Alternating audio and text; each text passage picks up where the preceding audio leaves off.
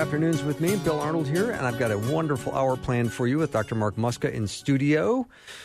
Mark uh, is a regular guest on the show and a friend, and I can't wait when he comes in because we get lots of Bible questions answered and explored.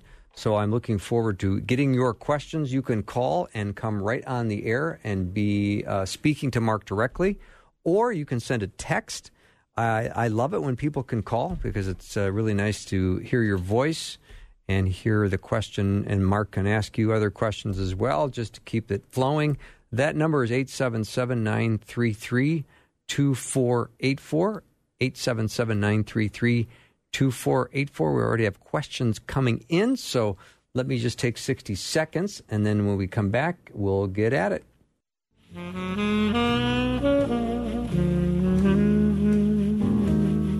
Mm-hmm. Welcome to the Bill Arnold Show, where we meet and greet. Mark Muska is sound asleep in. Come on, this is the mood music. Can't that- we get a little peppier no, music? No, not right now. You've got, oh man, you know, let's meet and greet. Who do you want to say hi I, to? I feel fall asleep oh, when come you play on! music Don't like give me that. This is soothing. Bill, People I are driving home after a long day of stress. Yeah, I suppose.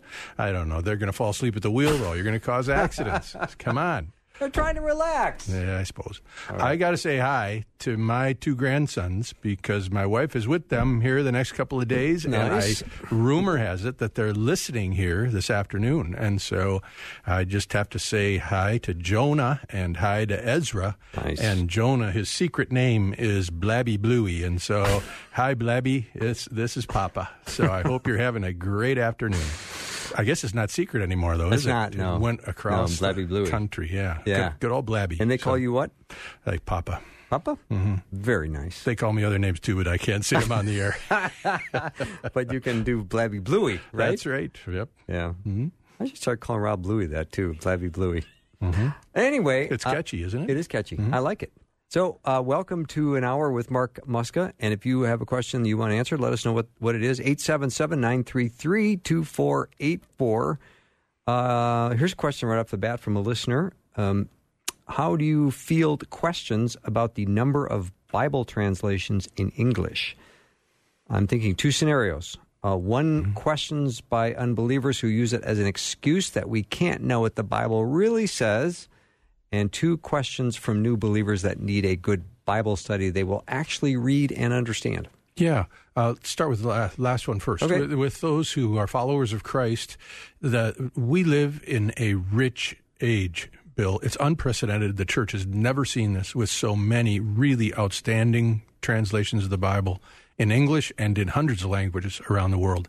Uh, the church has never seen this. It's amazing how, how much. And so we have at our disposal now all kinds of choices when it comes to Christians reading their Bibles.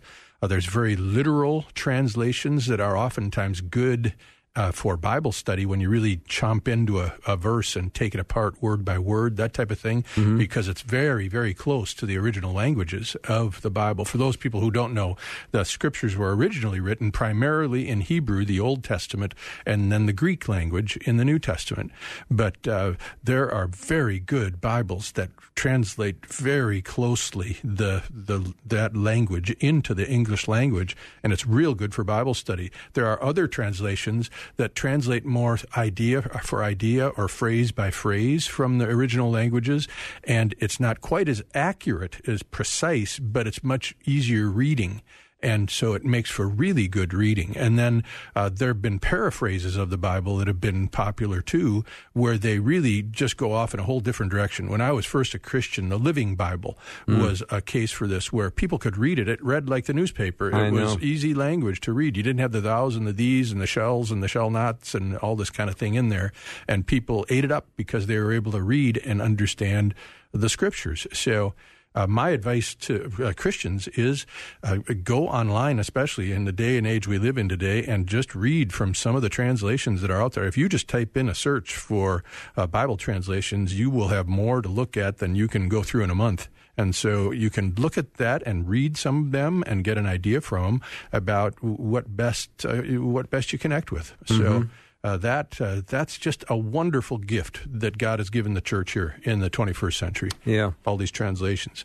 Now, as far as the person who doesn't know Christ and maybe is uh, critical of Christianity, the the idea that uh, you know so many translations we really don't know what they mean is that what you're getting at that we're, we're we can't really understand right, it right well there is an element of truth to that because any linguist will tell you anyone who studies languages that when you translate from one language to another there's always something that's lost there you cannot capture it completely but with the Bible translations we have today, they are so close to the original languages. It's not even funny. You take um, like five or six of the best most popular Bible translations, Bill, and there have been uh, committees and uh, uh, boards and editors that have gone through these things, dozens of Bible scholars that have conferred and worked on these translations. They come up with a draft and they take it apart and they make revisions and then they make more revisions. Just look at the front of your Bible sometime and you'll see dozens of names of scholars in the scriptures uh, that have contributed to these translations. And so uh, they are extremely accurate. There are times uh, when I'm in class, sometimes I'll try to clarify a word if students may uh, take uh, the meaning of a word in the wrong direction.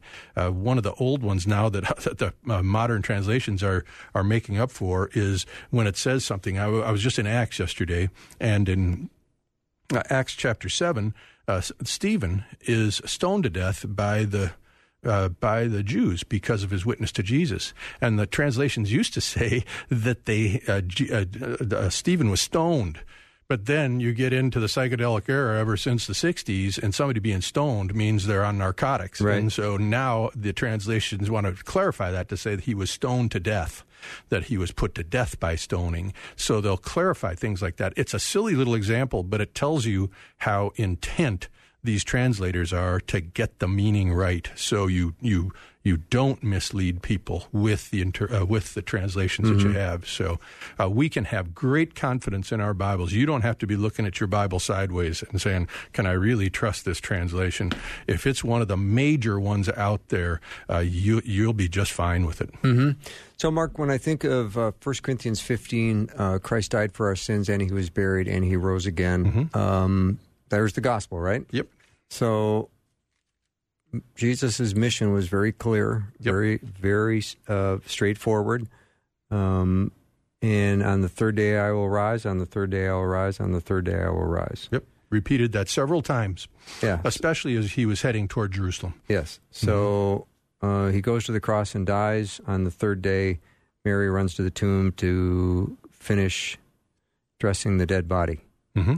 And of course, um, He's not there. He's not there. Yeah. So wh- why did we have? Why did everyone? And then she raced back and said, "He's gone." And mm-hmm. why didn't they all go? Well, of course he's gone because he's risen from the dead, mm-hmm. just like he said he was. Why was there so much confusion? Yeah, this, um, I think we have to give these people a break because. I, agree, but. Uh, it's easy for us, armchair quarterbacks, on Monday morning here to look back on these people and be very critical of them and, you know, why were they so boneheaded uh, with this? But mm-hmm. uh, I think that much of Jesus' ministry, he was out there about two or three chapters ahead in the story from where they were. And they were constantly trying to catch up to the things that he was saying. You see a lot of confusion in the Gospels of the disciples, just not understanding him. He's speaking at a whole different level, talking about new things they had never heard before. And remember, these followers weren't exactly the Bible scholars of the age either. They were fishermen and tax collectors and physicians in this. So uh, they were just, you know, your your average blue collar working people that were trying to stay with Jesus with what he said. Combined with that, Bill, we also get hints in the scriptures that uh, God, uh, their eyes had not yet been opened to these truths by the Lord. And that in particular in John's gospel, it says early on that Jesus talked about all these things that would happen about uh, destroying the temple and three days later rising it up, mm-hmm. raising it up. And uh, then John throws in after his resurrection, they understood this. It's like, that's what he was talking about when he said that. So the light bulb went on. It's something we have to admit to as well, Bill, that uh, there's a doctrine that we call the illumination of Scripture. Mm-hmm. And illuminate means to light a room, you know. So uh, to illuminate us means that if we don't have the illuminating work of the Spirit of God working inside our minds and hearts, we're not going to understand it either. That God opens our hearts to the gospel and the meaning of Scripture, I know most of your listeners are probably, they've had this thing happen to them where they've read a passage dozens of times in their life, and then they read it last Sunday in church, and it just leaps off the page at them, and they're just going, Whoa, I've never seen that before. And the, the person's spouse could say to them, What are you talking about? You've read that so many times, I can't count. but it's the idea that the light bulb went on for them, that it, the connection was made, and God uh, enabled them to uh, perceive and understand the scriptures. So uh, that we have to give these people some room with mm-hmm. with the resurrection. This was a whole new thing that was being inaugurated here. Mm-hmm. Dr. Mark Muska is in the studio, so let me know what your questions are. You can call and ask directly if you want to come on the show. I'd love to hear your voice, and I would love for you to ask Mark your question. Or you can send me a text and I'll read it to him and ask on your behalf. I'd be happy to do either one. 877 933 2484. We'll be back in 90 seconds.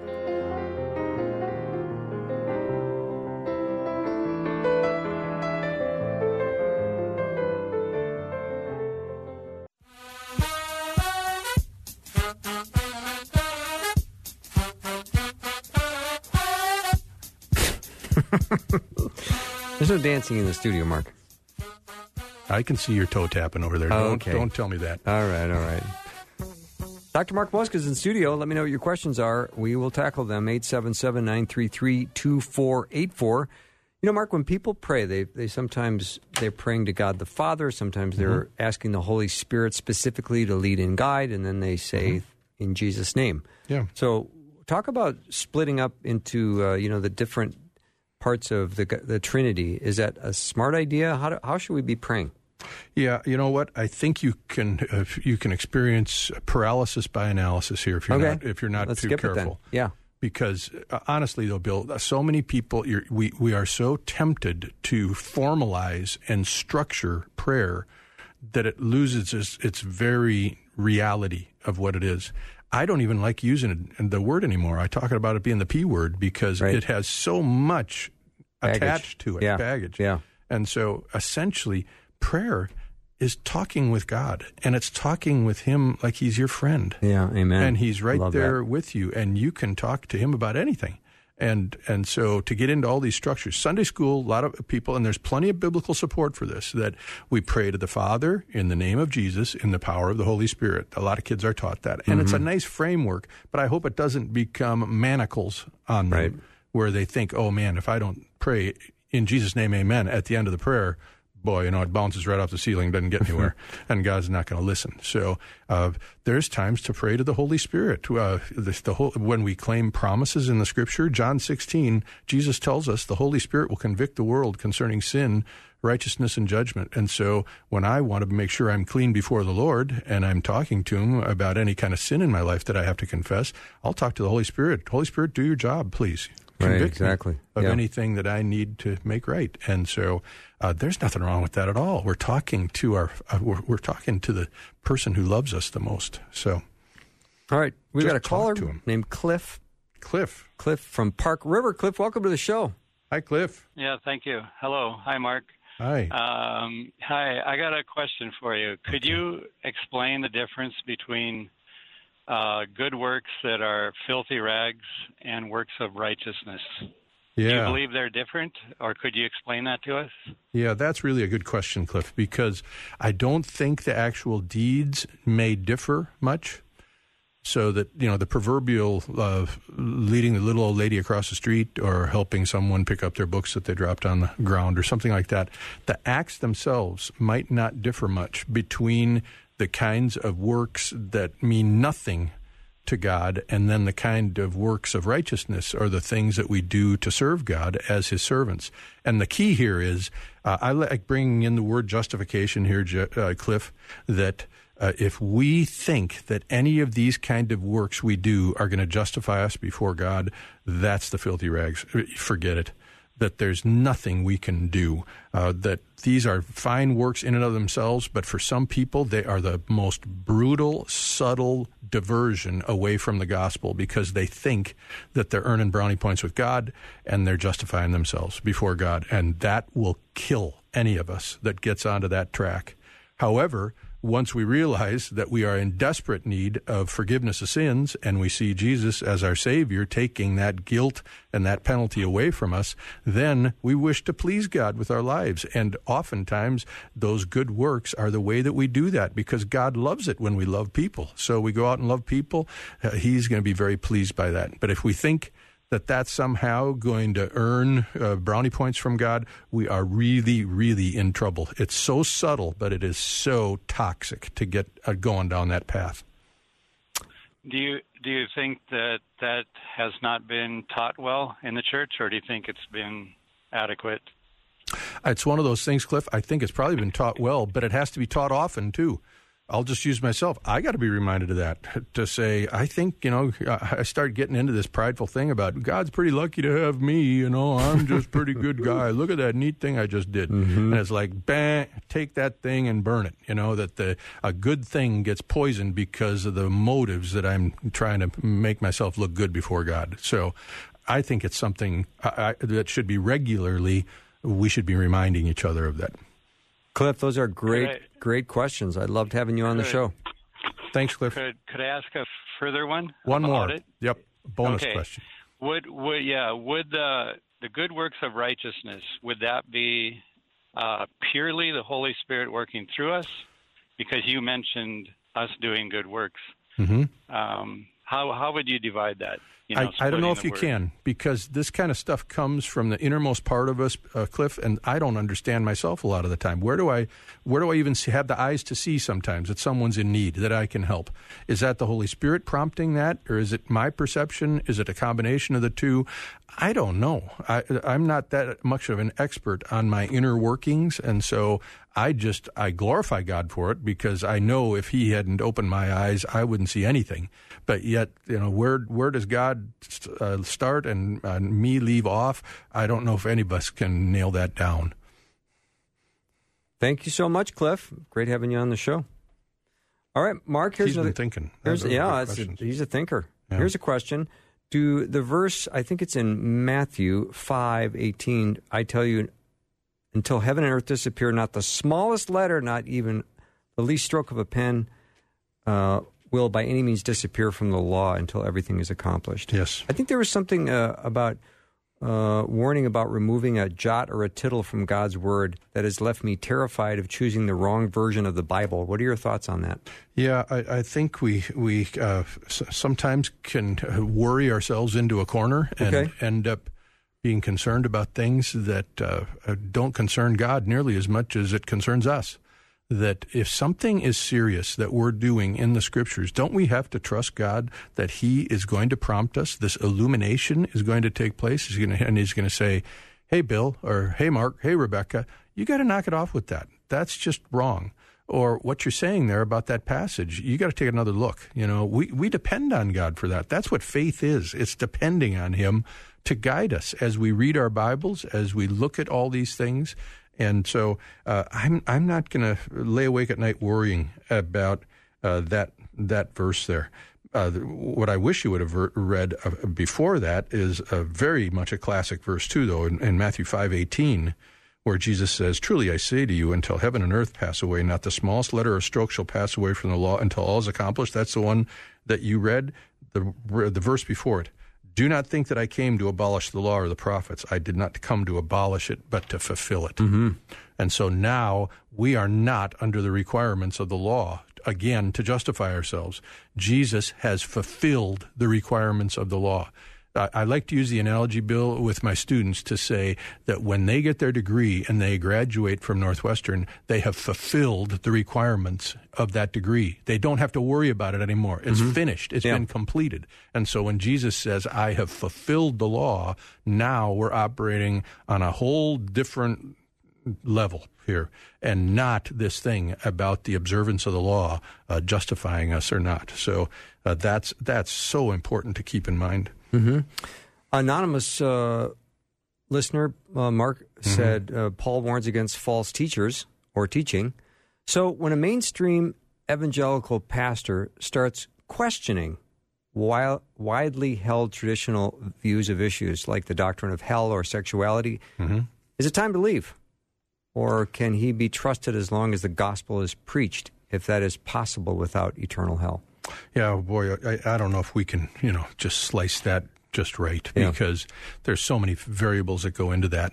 On the one hand, anybody who's studying the Bible, you're going to always run into questions and issues and doubts you have about passages and things maybe you've been taught all your life that you read the scriptures and you can't see it there. It looks like something else. And so these pastors sometimes they're in the process of growing and sometimes that's not a clean process. Yeah. It involves a lot of deliberating over things that maybe later on they reject, but they they're they're considering it now. And I think we have to give them a little room there to be able to do that.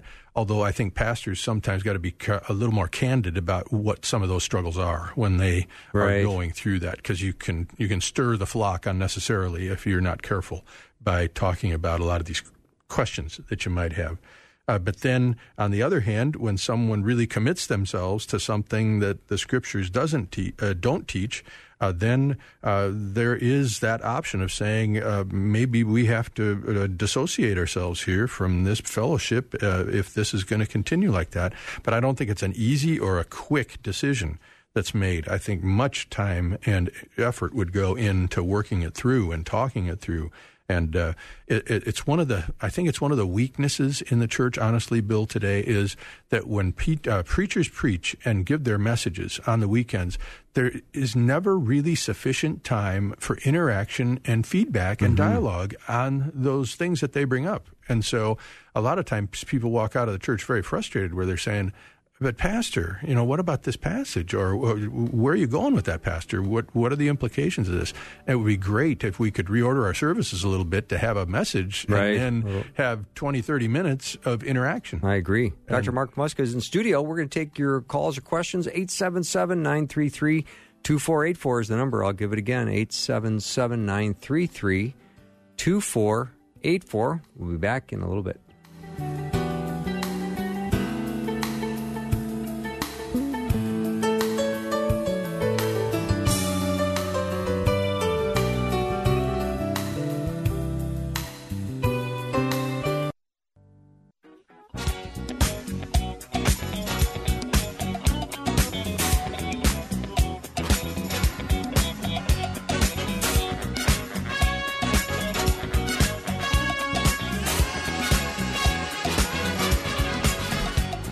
Welcome back to the show. Dr. Mark Muska is in studio, and we are uh, open to taking your questions. 877 933 2484. Mark, here's a question um, in the queue.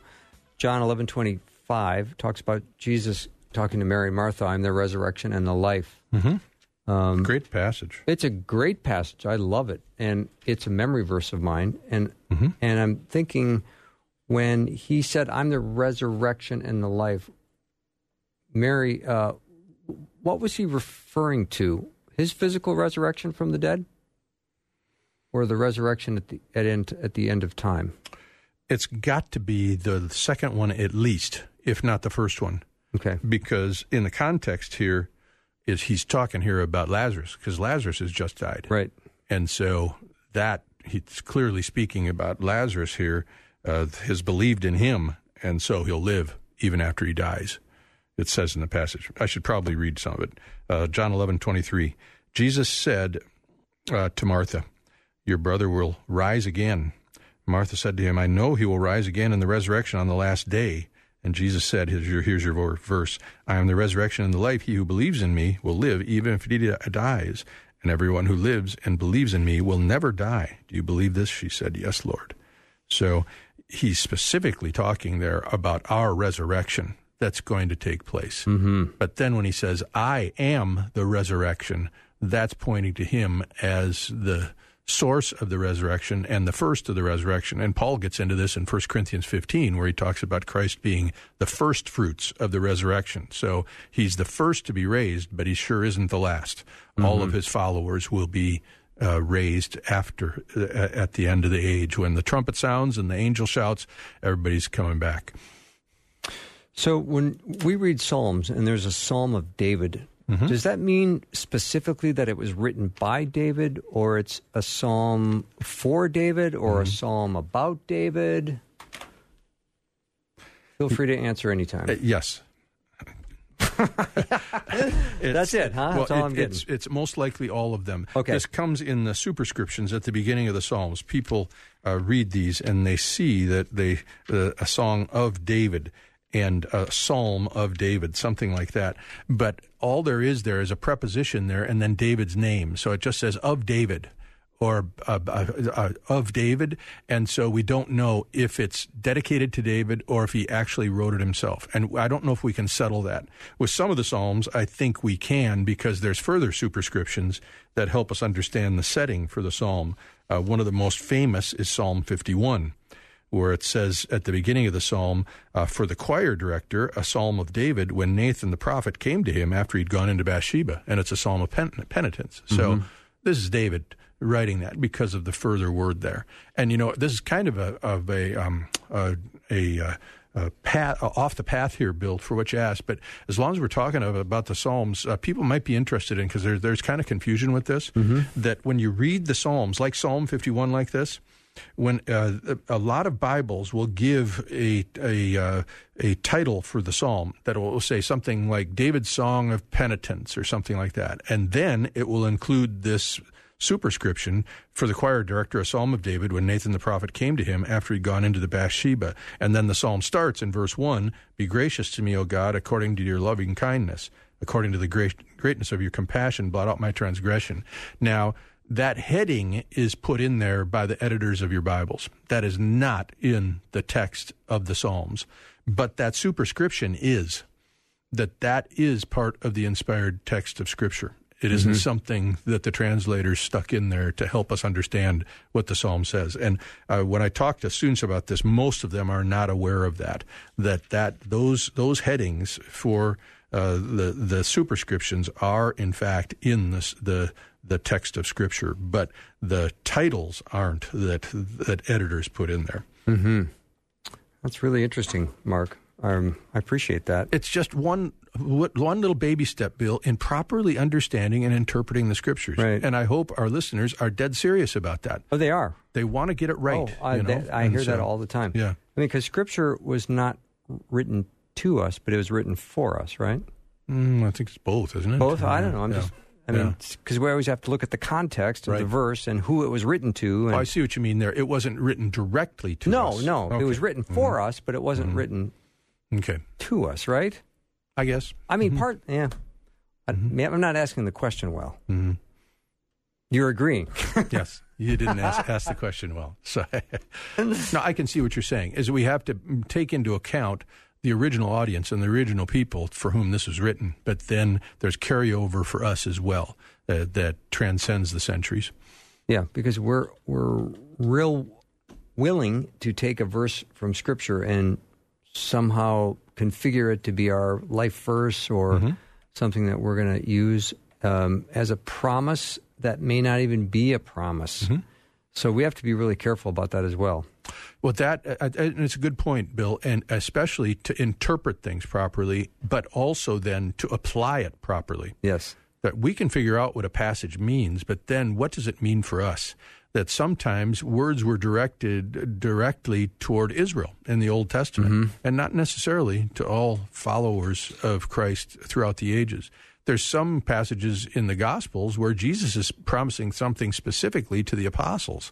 And it's not necessarily something that carries over to us. And so we have to be very careful to look at the context and not uh, be pulling verses out by the roots, bleeding, so to speak, and, and uh, making them apply to our lives when they may not have been written for our situation. Right. So, Because when you read James 5:15 and it says the prayer offered in faith will make the sick person well. Mm-hmm.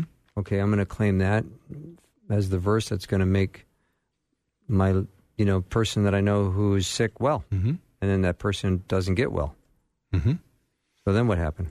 Well, there again, we can oversimplify these verses if we're not careful, Okay. because there's plenty of people that died in the Bible. I mean, we can look at Lazarus here. You know that uh, the prayer was offered for him. I'm sure before he died. Now, nobody knew what Jesus was going to do by raising him from the dead there, in uh, John chapter 11. But uh, there's cases where uh, the, the, answer to the prayer is no. And we have to be careful about presuming upon God that we know what His will is for people uh, when they're sick, for example. So I go, Bill, my, my, uh, uh, for 40 years as a Christian, my guidance for that is I try to pattern after Jesus in the garden, where he said, Father, if it's possible, take this cup away from me. Um, that was like his it. request. Yeah. But then remember what he said? Yet not my will, but yours be done. Mm-hmm. So he always subjected his requests to the work of God and the and the plans of God. And sometimes it's a person's time and they don't recover from yeah. illness. Yeah. And then sometimes it is, and they get miraculously cured. Yeah. And so I think James is zeroing in on the second part of that and if he heard people saying this is some guarantee that everybody's going to get you know healed if they get prayed for, I can just see James going, "Oh, wait, wait, wait, wait, wait. You know, we got to talk about this more. You're you're over you're over guaranteeing things that there's more to this discussion. Mm-hmm. He just wants to open their hearts to the idea that you pray for someone and you pray seriously and you trust God to raise them up and let Him do what He does. Yeah. Well, Rebecca's been chomping at the bit to ask a question. So, okay. Rebecca? Is that me chomping? That's was that chomping. that sound in the She's background? chomping. I throat clearing was a chomp. Well, and now this is not good. Now you've built it up too much. Now I'm worried my question's not good enough. No, it's always, good, it's always good enough. Yours are better than his, Rebecca. Well, oh, so, yeah. thanks, Mark. I love mm-hmm. you too. Mm-hmm. Um, and I, I, it was your statement about the difference between interpretation and application right. that I think made me think of of this. And I I don't know if I'll put it exactly correct, but okay the the difference between faith and obedience. Is mm-hmm. there a difference? I know they're interconnected, but we've been talking about Abraham around here recently, and I came back to the passage in Hebrews because Abraham is seen as a model of faith, a mm-hmm. forefather of our faith. But the reason that we understand about his faith is by his actions, his right. obedience. We don't hear a lot of Abraham's inner monologue about mm-hmm. his thought life in Scripture. Yep. So in a passage like Hebrews 11, it says, "By faith." Abraham, when called to go to a place he would later receive as his inheritance, obeyed and went, even though he did not know where he was going. Mm-hmm. So I guess what is the difference between faith or belief and obedience, and how do they intersect? Yeah, the, the faith is a disposition, it's an attitude, it's an attitude of dependence. I'm really getting away from using the word faith anymore because, again, it's a stained glass word and it's overused, and sometimes people misunderstand it. The two I'm really fond of lately has been uh, depend and rely where I think you can say about Abraham, uh, he was relying on God, that God knew what he was doing here, but it translated out into his actions of doing what God told him to do, so that we obey by faith. And I bet every single person in your audience can think of illustrations of that, where you just kind of venture out into the dark and say, okay, Lord, you tell me I'm supposed to do this, so I'm going to do it. But I am absolutely dependent on you here to make this work or to be with me. Uh, yeah, it's my show every day on on my uh, at my side. Yeah. Seriously, it is every time you open that mic. it, it is. is. an act of dependence, oh, isn't it? I'm desperate. Yes. Yeah. But that is the attitude, and then it's it's what enacted or it's played out in obedience. Does that make sense? Yeah, I like it. I like it too. Yeah. All right, I've got time for uh, one more in the lineup here, Mark. It okay. says before the break if Jesus did away with the law, then why in the next two chapters was he teaching it? Secondly, yeah. if he did away with it, at what point in the Bible was the law done away with? Mm-hmm. Some deep thinking. Yeah. You want me to talk about that right now? Uh, yeah, that'd or be great. Before break. Okay. No, right now. Uh, yeah. Uh, I don't think he did away with it. He fulfilled it. And Thank there's you. a big yes. difference there. And so it's not that, that the law has been done away with. It served its purpose, Paul tells us in Galatians 3. It acted as our tutor to teach us our dependence on God for a Savior to save us when we fell short of keeping that law. And so it, it fulfilled its function in the grand scheme of God. And when was it fulfilled? It was fulfilled when Jesus took that last breath and said, It is finished that he completed the requirements of the law, and now uh, we no longer are under the law, but under under grace, under faith. Mm-hmm. I like. All right, we're going to uh, go to a break, but when we come back, lots more with Dr. Mark Muska. Let us know what your questions are 877 933 2484.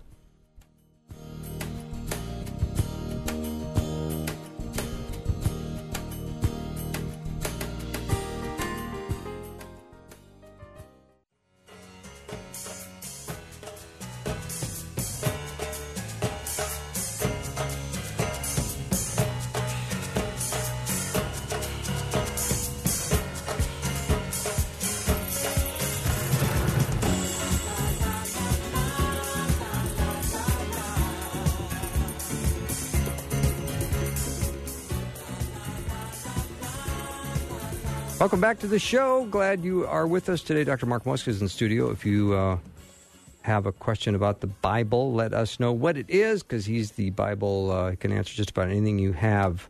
Anything you want to throw at him is going to work. Um, you know, Mark, it's a question that, that, comes up regularly. And when we have um, doubts, and we are talking mm-hmm. about this, if a pastor goes through a, a period of doubt, isn't it mm-hmm. okay f- for us to express our doubts? And wouldn't you even say to that pastor, preach your doubts?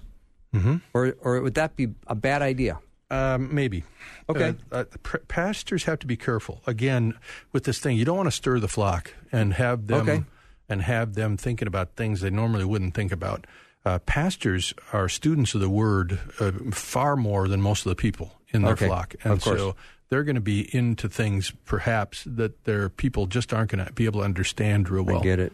And so I think they have to be careful about that. But uh, with doubts and questions in general, Bill, you've heard me say this over and over again that I never run away from those.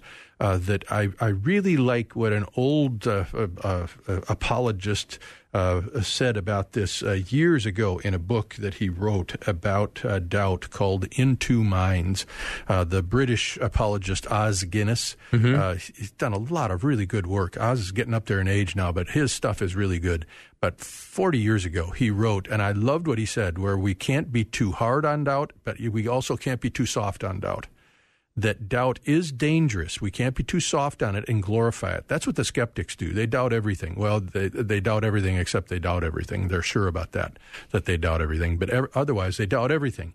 And that is not to be the place of the believer that but yet we can be too hard on doubt and equate how, doubt with unbelief doubt is not unbelief. Os Guinness talked about doubt being the ground between belief and unbelief, where we haven't made up our minds yet. That's why he titled his book, In Two Minds.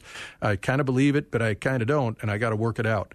And so sometimes if we equate doubt with unbelief, we end up beating ourselves over the head that we don't believe something that we should.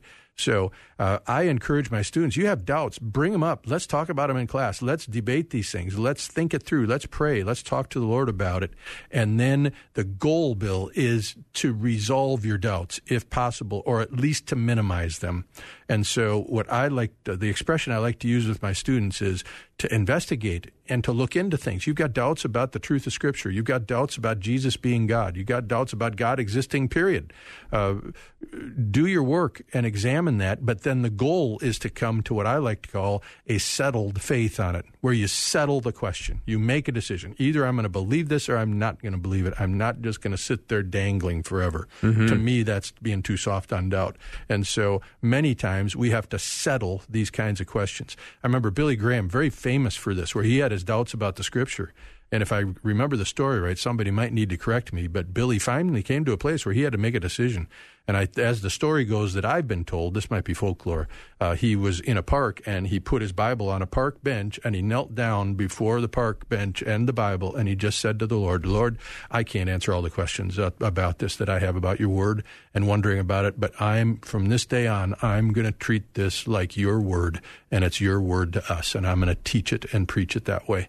And he saw that as a real turning point in his ministry mm-hmm. because he settled it. He got it done with. And so uh, doubt is not something to be condemned in and of itself unless it just lingers.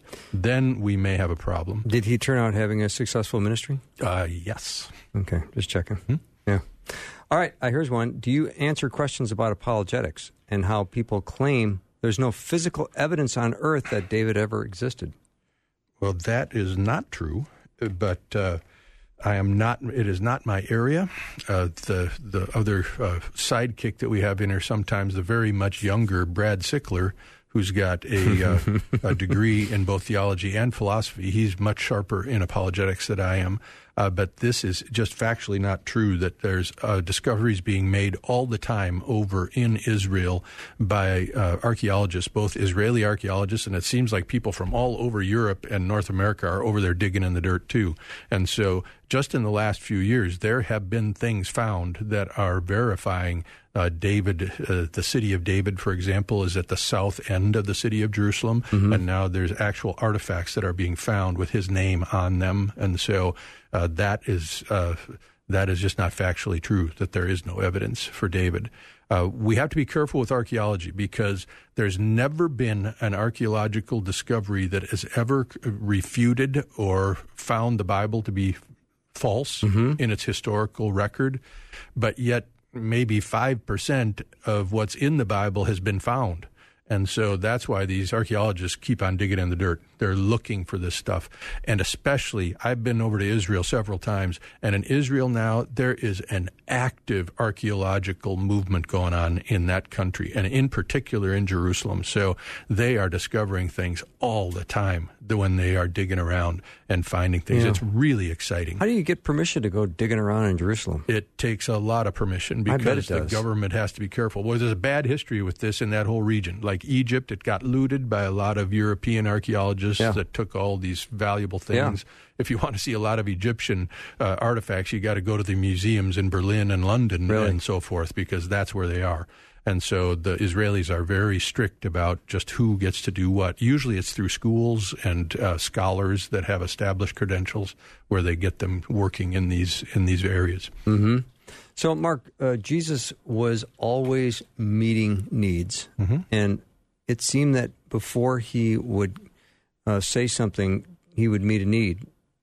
Is that seem to be kind of the way that that he operated? I suppose. I mean, I haven't like, thought about it in those terms before. I guess that he's he's always active. He's just not sitting on some tree stump. Yam, no, there's always away. a need that's being met. Well, he does yammer away sometimes. I mean, Sermon on the Mount is three chapters. Okay, he's he's going for a while there. yeah, uh, the Mount Olivet discourse is another two chapters there yeah. at the end of Matthew. So he does go on uh, with his with his discourses, but he is doing stuff. Uh, the there's such an interplay there, Bill, between what he does and what he says. Uh, we were just in this in the Gospel of John in my New Testament class that John pairs up Jesus' claims about himself and what he's teaching about himself with what he did. So when he feeds the 5,000, what does he say? I'm the bread of life. the bread of life, yes. Comes down from heaven. Right. When he raises Lazarus, what does he say? We just read the it. The resurrection and the life. Yeah. Yeah. When he heals the man born blind, what does he say? I am the light of the world. Right. You know, so he's... Ah, he's so cool. He's constantly doing that. So the interplay there between his signs and his claims is always there. And the thing I think we have to get to, though, is Jesus just wasn't doing this to make life easier for people. He definitely did that when he opened blind eyes and when he healed uh, someone who had leprosy or something like that. So he did improve people's lives, but that was not the ultimate purpose for his signs. His signs were intended to generate faith in the people seeing them mm-hmm. that he was the one he was the Messiah. Mm-hmm. And so uh, he wasn't just some goody goody out there doing nice things for people. I don't want to diminish the importance of that because it is important. He did relieve the needs of many people, but it was for the purpose of pointing to him as being sent from the Father. And he makes that explicit mm-hmm. in, in what he does. He says, if, even if you don't believe what I say, believe the works that I do that the Father has sent me. And so uh, he's, he's doing those works so that they believe in him. I like the way John says it right at the end of his first miracle in the uh, Gospel of John, where when he turns the water into wine, uh, John just throws a little verse in there. I think it's John 2.11 where he says, uh, this was the first of his works that he did and his disciples believed in him. And it's like, bingo, mm-hmm. that's right. That's what the purpose of these signs are. Was it a dark red wine or was it a Chardonnay? It had to be good. The well, steward, no doubt it was the good. steward said it was good. I'm not an expert on this because I don't like any wine, and so I don't either. I, but I'm just saying. I mean, yeah. would would it be a dark, rich red wine, almost symbolic of anything else Who other knows? than he just made some great wine? I don't know. Yeah, yeah. We can, we can ask him someday. I'm going to. Mm-hmm. Yeah, I bet you I'm don't. Gonna, I'm going to button line. If no, you're in line, I, am going to button line before you. you. When you see Jesus, I can't wait. your mouth is going to drop open, and you're going to forget about wine. oh, I, I, believe I am. I yeah. believe I am. So when uh, the woman with the issue of blood, yes, uh, she's ceremonially ceremonially unclean. Yes, and she probably has no business being in that public place touching a rabbi, right? Mm-hmm. And Jairus is kind of a big deal, synagogue leader. Yeah, man of influence. Daughter died. His daughter is dying. Mm-hmm. Um, she died. Jesus, past tense. She died. Yeah, she died. And the idea that the, his power has gone out of him as he's walking through a mob, mm-hmm. where they're not more than just her seeking some kind of touch from God. Yeah. They wanted to touch this man. Mhm. How Sure. come her touch triggered the something has gone out of me? Good question. Yeah, I'm gonna. Yeah. I'll ask that one. Put that on the list too if you got it. I got a lot with the wine. With the wine, yeah. Yeah. But seriously, it's great. I love your questions, Bill. I love questions. Questions are the vehicle of learning. You know, you Yeah. get curious and you want to know, and so I don't think that ever is embarrassing to God that we're asking questions. No, I, don't- I don't either. Um, I, I think it's important that we all ask questions, and had some great questions come in today. Um, The but thing I like about that uh, lepers cleansed and this woman's issue of blood being healed and that is that she was unclean. So if any of these people touched her, they would become unclean and they would have to go through a ritual process of cleansing themselves. But the cool thing about Jesus is is it was like the reverse whammy with Jesus where when he touched these people, he didn't become unclean, they became clean he cleansed them. And so it's like the power went the opposite direction of what the law was say, said would happen. So that's pretty cool that he is the one that cleanses. He does not become unclean himself. Mm-hmm. But you think about the the way he took time with her. I mean, if you're Yep. if you go to ER ever, they they have a triage nurse that tries to figure out who you who you attend to 1st Mm-hmm. And if you think of this woman who's had an issue of blood for years and years, and then a synagogue ruler who's got a dying daughter, um, Yeah, go to the end of the line, lady. End of the know. line, lady, yeah, yeah. So, so I don't know if there's anything else he was trying to teach us in that moment. yeah, That you can be an outsider, uh, and I'm going to go to you first. yeah. Yeah. Mark, it's always fun to have you here. Sure. And uh, I'm glad you uh, came in, and, and I'm glad that uh, Fastest 60 minutes of my day. Labby Bluey listened today. Yeah, You think they stayed and listened the whole time? probably not. Yeah. Too much talking, not enough action. With a four year old and a two year old, They for sure didn't listen. they got to be Papa. running everywhere. Yeah. So, yeah. So thanks so much. If you missed any of the show, you can go to myfaithradio.com, check the show page, Afternoons with me, Bill, and then uh, you can listen to uh, anything you missed. Thanks for listening to today and have a great night. I'll see you tomorrow.